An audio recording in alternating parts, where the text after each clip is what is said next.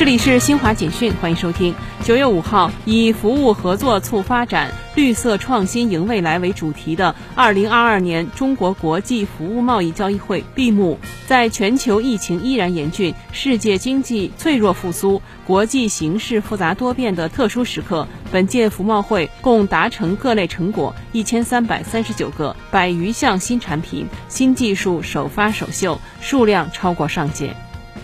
英国外交大臣伊丽莎白·特拉斯五号当选执政党保守党新党首，在获得女王伊丽莎白二世批准后，将接任英国首相。